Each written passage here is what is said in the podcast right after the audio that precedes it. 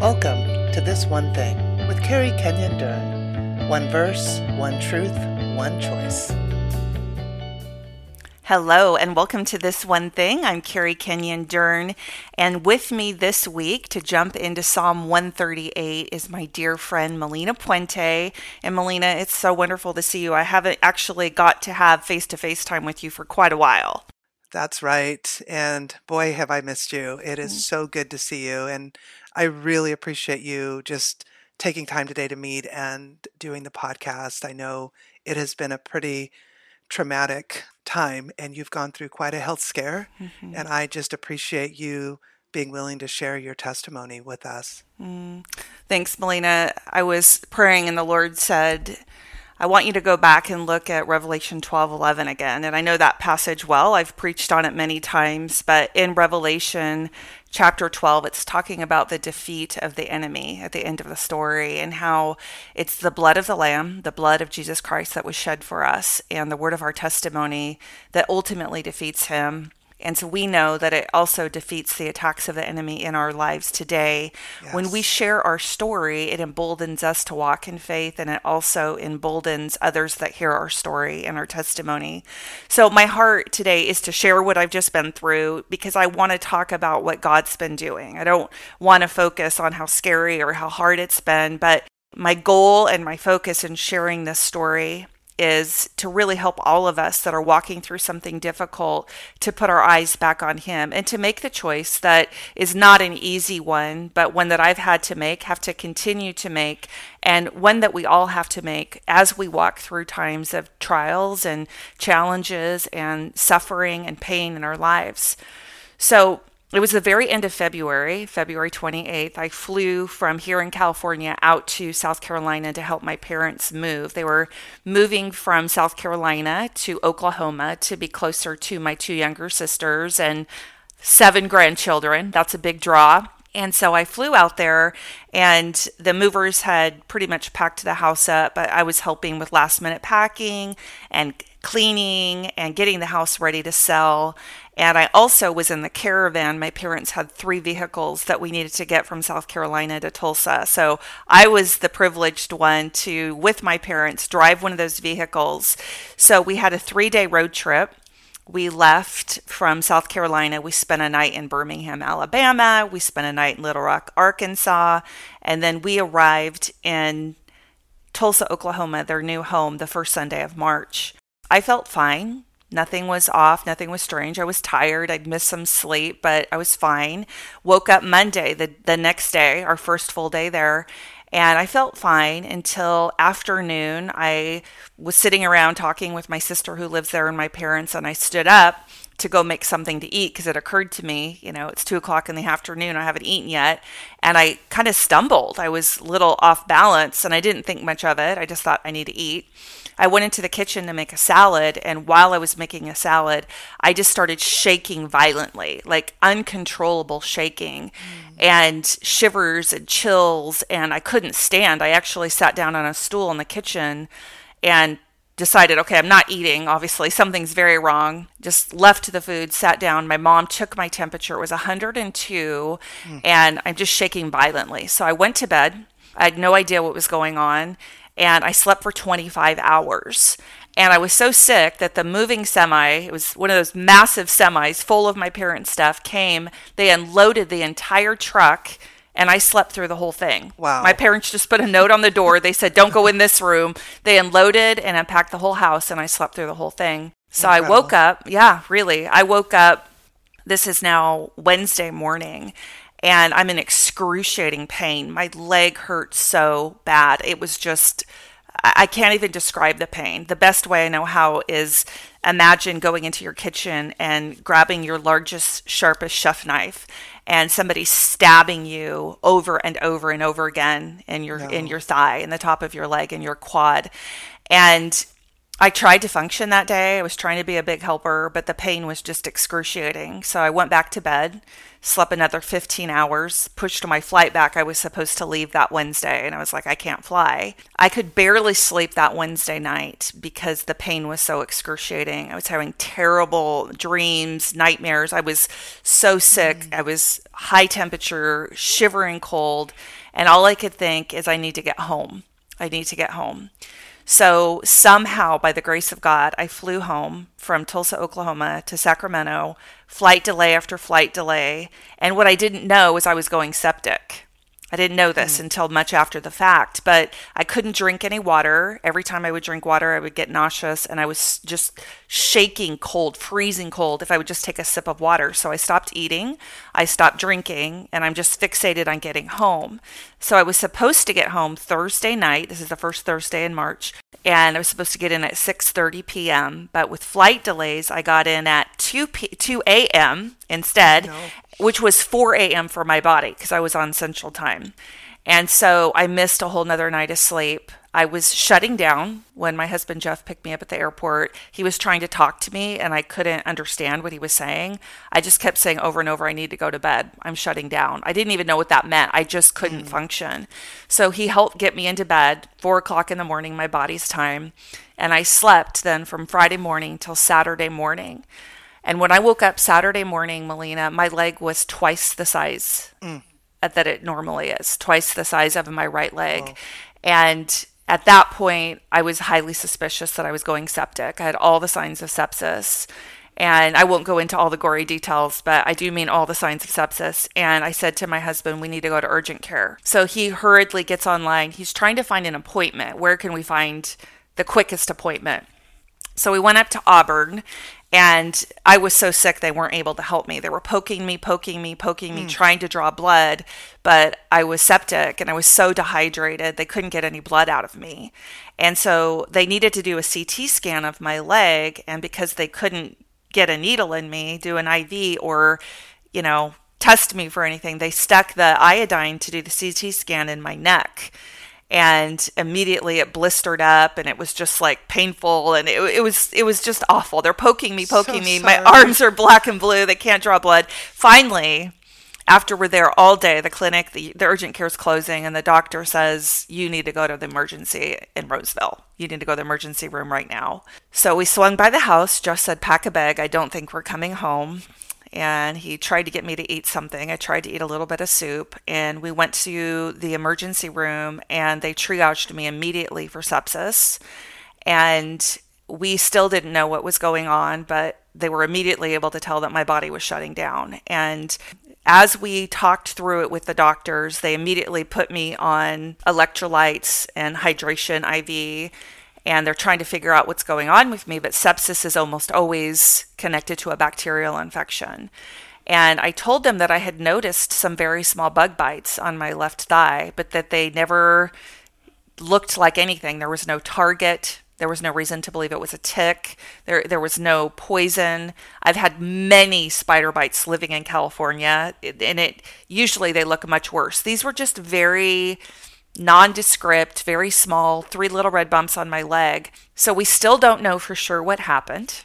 And this is where faith comes in. Wow. Because I somehow got a life threatening bacterial infection that they just had to start pumping massive amounts of, of antibiotics. I was on three different kinds of antibiotics in the emergency room.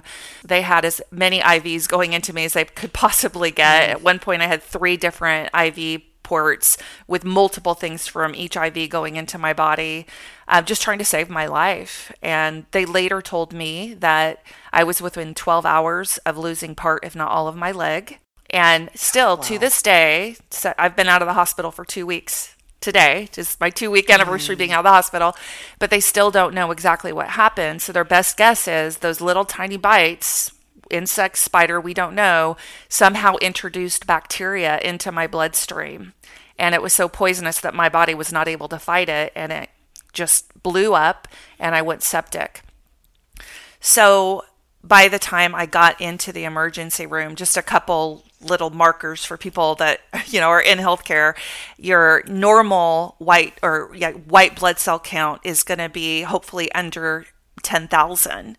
That's high, but still within the healthy range. Ideally, you're going to be between five and 8,000. My white blood cell count was 25,000. Wow. So I was battling such a severe infection that they were concerned about kidney damage.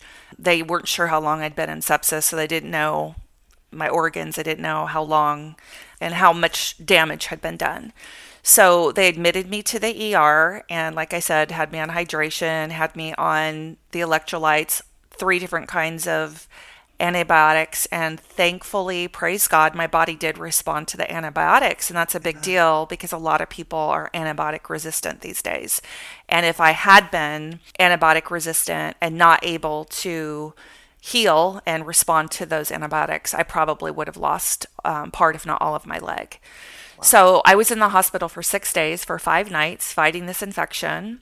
And I am still having to give to the Lord the not knowing and the not understanding part. And I think a lot of people relate to that, Melina. I think we all have had times in our lives where we just don't understand what's happened, why it's happened. And our human brains are more attracted to anxiety and fear when we can't understand something. How do I keep this from happening again?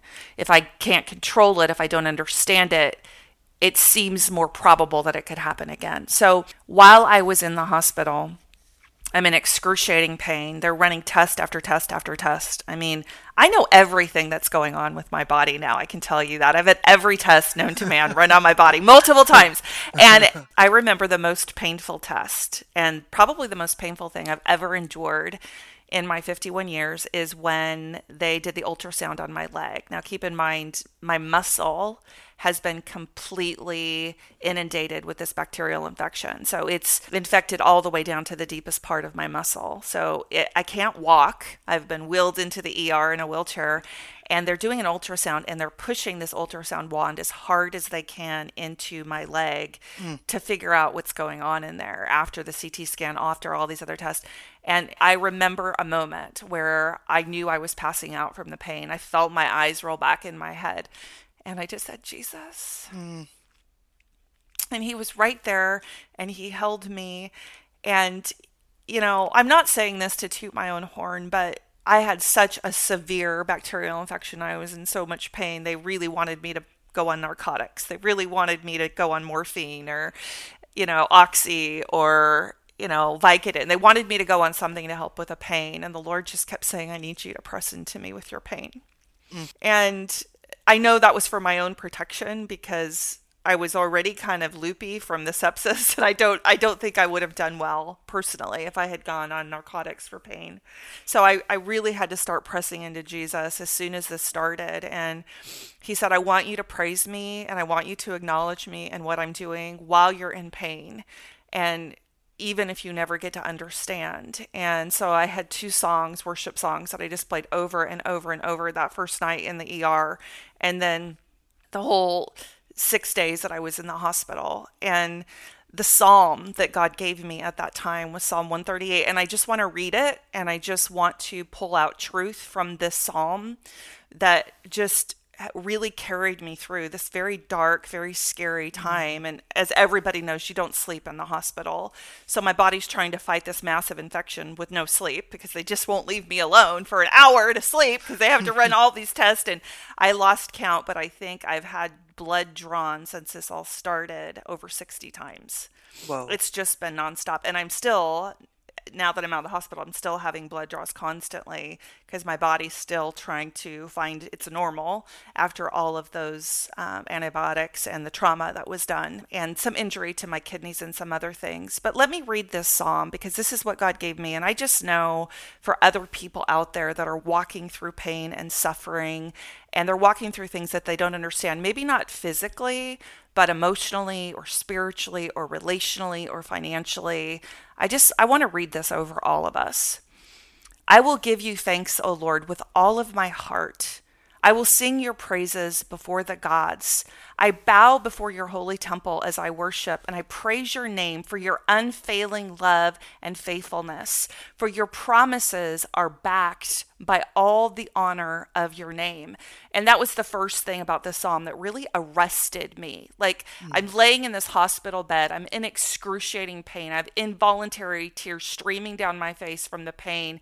And God is saying to me through the ministry of the Holy Spirit to focus on Jesus, who is standing right there by my bed in the hospital and I'm I'm replaying all the promises. You know, I've been in the mm-hmm. Word, I've preached the Word my whole life. I know His promises, and He's saying, Kerri, I don't fulfill my promises because you deserve it, or because you pray magic prayers, or you're doing the right things. I do what I do, and I fulfill my promises. All of my promises, Kerri. Remember my promises. Your ironclad guarantee that all my promises are for you are my honor. They're my name. I do what Amen. I promise to do because it's who I am and it's my character. Yes. So that was the first thing that I just grabbed a hold of for dear life. And I just started claiming his promises. And I started thanking him that all of his promises were backed by the honor of his name. It's like, this is a check I can cash. This is mine. This is yes and amen. This promise and this promise and this promise and every promise that just would just go over and over and over in my heart and my mind and my spirit. Continuing in Psalm 138, as soon as I pray, you answer me. You encourage me by giving me strength. Every king and all the earth will thank you, Lord, for all of them will hear your words. And how are they going to hear his words? Through us. Yes. They're going to hear his words through our testimony, through our story. Yes, they will sing about the Lord's ways, for the glory of the Lord is very great. Though the Lord is great, he cares for the humble, but he keeps his distance from the proud. And then here's the other verse my spirit really grabbed a hold of and just clung to. Though I am surrounded by troubles, you will protect me from the anger of my enemies. You reach out your hand, and the power of your right hand saves me the Lord will work out his plans for my life. For your faithful love, O Lord, endures forever. Don't abandon me, for you made me. Mm. So, the truth for me as I walked through this horrific, inexplicable, crazy, over the top, dramatic ER, you know, visit that turned into this big hospital stay that we'll never really fully understand. We, we don't really have any answers. We did all the blood cultures, nothing came back. We don't know what caused it. We just know somehow bacteria got into my system and caused me to go septic. That's all we know. But in the middle of that, he asked me to remember that as I cling to his promises, they're an ironclad guarantee because his promises are intrinsically linked to the honor of his name. So I doubt everything when I walk through suffering. I doubt everything when I walk through the valley of the shadow of death because I'm human and I'm fearful and I'm anxious and my enemy's working overtime because he wants me to be afraid. But when I remember that the promises are linked to the honor of God's name, you know what that does? It takes my eyes off of me. It takes my eyes off of my circumstances. It takes my eyes off of the pain, off of the suffering, off of the infection, off of the sepsis, off of the, the traumatic ER ER. I mean, have you ever tried to sleep in the ER? It's it's quite a thing. People are screaming all night long and there's lights flashing and alarms going off and it's just you just don't sleep. It's very traumatic. And he was whispering to me, My promises are backed by the honor of my name. So, what did that do? It forced me to focus all of my energy, the little energy that I had, the little strength that I had, was then going to, I've got to remember your promises. What are your promises to me? For 51 yes. years, I've been meditating on your promises. What are your promises as I'm laying in this ER? And then those promises are backed because of your holiness, because of your name, because your reputation that precedes you demands that you fulfill those promises. Where am I in that equation? I can't even look at myself or see my own stuff. So mm-hmm. that is the truth. That is the truth that I think we all need to be grabbing a hold of. That, along with this verse 7 that says, You're going to protect me from everything, from all of my troubles, from all of my enemies with your right hand, which is this picture of intimacy, of a father pulling a child close. Mm-hmm. But that only happens at intimacy and a father pulling a child close if I have first acknowledged his promises and acknowledged the honor of his name, if I have first taken my eyes off of me and put them on him, Yes. That's when I receive his protection. When my eyes are on him, not when they're on me and I'm trying to do it myself and figure it out myself. So that is the truth that I continue to hold on to, Melina. That is the truth that I continue to meditate on every day because it is, again, like I've said before, it's one of those times where I don't get to understand how or why it happened. I know very little. And I know that my body has to continue to heal. My my blood is still trying to find a new normal. I have severe anemia right now, and I have some other stuff going on um, that are a result of having a very serious life-threatening bacterial infection and yeah. my leg you know needs physical therapy like there there's still a healing journey ahead but instead of focusing on how did this happen why did this happen? He's training me every day to say, Thank you for protecting me. Thank you for saving my life. Thank you for fulfilling your promises to me. Thank you for once again being a God whose promises are backed by the honor of your name and doing exactly what you promised, which was saving me from all the troubles that surround me, protecting me from my enemy, and pulling me close with your right hand of power and saving me. Thank you, God for sparing my life. Yes. That is the truth. Amen. And Kerri, I, first, hallelujah for the way God had worked and moved through that time you were in the ER and in the hospital. And I, I have to say, there isn't another truth to even grab onto because this is so pertinent to pro- everybody that's probably going to hear this and so many people we know. They've got to keep their eyes on the Lord, mm-hmm. not look at themselves, mm-hmm. recognize that truth of His name, His honor, um, knowing that His right hand is that protection. Mm-hmm. And I just want to say yes and amen to that truth. Mm. Thank you. As for a choice, I mean, gosh, in the middle of all that, Kerri, how how are you hearing the Lord ask you to continue to walk forward uh, through this season? I think it's been kind of stages, right? It was like the first denial stage, like I'm not that sick, I don't need to go to the ER, and then oh wow, I guess I'm really sick because they're telling me maybe I have a flesh-eating bacteria, and you know maybe I'm going to oh, lose my leg, and you oh, know no. it was just a lot of things spoken that probably didn't need to be spoken. So there's denial, I'm good, I'm fine, to oh wow, I'm really really not fine, you know I'm really scared, and then just the Lord showing me the truth that I just shared. Like, focus on me, focus on what I'm doing, praise me, thank me, honor my name, which is what backs up all my promises to you. Um, it's just a continuation for me, really. I, I feel like I've already alluded several times to the choice. It's a continuation of instead of maniacally searching on Google trying to figure out how this happened because the doctors didn't give me any answers. They're just saying, we think that the insect bites introduce the bacteria into your system. Okay, great. We don't know. Instead of saying, well, this is just how my brain works, my brain needs to know, surrendering yes. that and focusing, choosing to focus on gratitude, on like this passage says, he responds and cares greatly for the humble, but he keeps his distance from the proud. How can I show humility in this? I can show humility by saying, God, I don't need to figure this out. I need to humbly thank you for sparing my leg and sparing my life. And I need to make a really big deal about the fact that you're still the God who saves.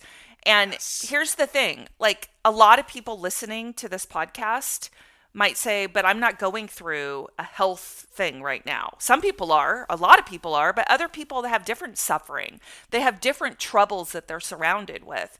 And I just feel like it's so applicable for all of us Yes. To get into Psalm 138 this week, to read it, because there is going to be a verse in there. It's super short. There's no excuse not to read this and meditate on it. It's eight verses, right? You can you can find five minutes and you can meditate on Psalm 138. And I just challenge all of us to make the choice to read the psalm and to insert our bacterial infection, right? You're you're probably not in the ER right now listening to this. Maybe you are. And if you are, let us know so we can pray for you. Yes. but you have something that represents suffering and pain and you don't understand why it's happened. You don't understand how to fix it. You have questions. You have a brain that wants to figure it out instead of surrendering and saying, God, I choose to just thank you and praise you and acknowledge you in the middle of this because it's so much more important that I see you and I see what you're doing and I thank you for what you're doing than I understand why this suffering and pain and trauma has been allowed in my life. I think we so often you know, subscribe to this theology. Well, we can ask God questions. Of course we can. We come to him as children. We can ask him anything we want. But but what we're missing in that is if I'm so fixated on understanding and asking God why, I'm not receiving the peace of his presence and just thanking him and praising him for what he's done. Mm-hmm. He can handle our questions. That's not what's on the table. It's what are we choosing to believe in this moment. The choice is I choose God in the middle of my pain and suffering, not when I feel better, not when it's easier, not when it's resolved, not when I understand. Right now, with tears streaming down my face, in the middle of my suffering, in the middle of my pain, in the middle of the hardship that we're asking me to go through, I choose to acknowledge you, thank you, and praise you for what you're doing claiming your protection, acknowledging that you have and continue to save me and finding things to thank you for that are good and perfect gifts in my life. That is the Amen. choice. Amen. That is the choice. I'm reminded of the verse Psalm 118, 17 as you're sharing, I shall not die, but live and declare the works of the Lord. And it's that posture of, regardless of the circumstance, I'm going to praise you. I'm yeah. going to remember. I'm going to keep my eyes on you. Yeah. I love that and I can because I I can praise you because your promises are backed by the honor of your name. And what are your promises? I'm surrounded by trouble, but you're going to protect me. You're going to save me. You're going to raise me up above the trouble so that I can look you face to face in the eye, but I'm missing that if I want to understand more than I want to receive the comfort and the protection mm. and the love in his presence. That's the choice that I have to make. Yes, amen. Thank you so much, Kerri. It is an honor to stand with you in prayer on this healing journey. Mm, thank you, Melina. Let's pray. Lord, we just want to praise your name. We want to praise your unfailing love, your faithfulness, and your promises. Lord, let us sing about your ways. Let us sing, for the glory of the Lord is great. No matter what trouble surrounds us, you will protect us from our enemy. Lord, we say thank you for reaching down and saving us. Give us the courage to keep our eyes on you and rest in the promises found in your word. In Jesus' name, amen. Thank you for joining us for this one thing with Kerri Kenyon Dern. Find all our episodes by clicking the podcast link located on our website at fetterfree.org.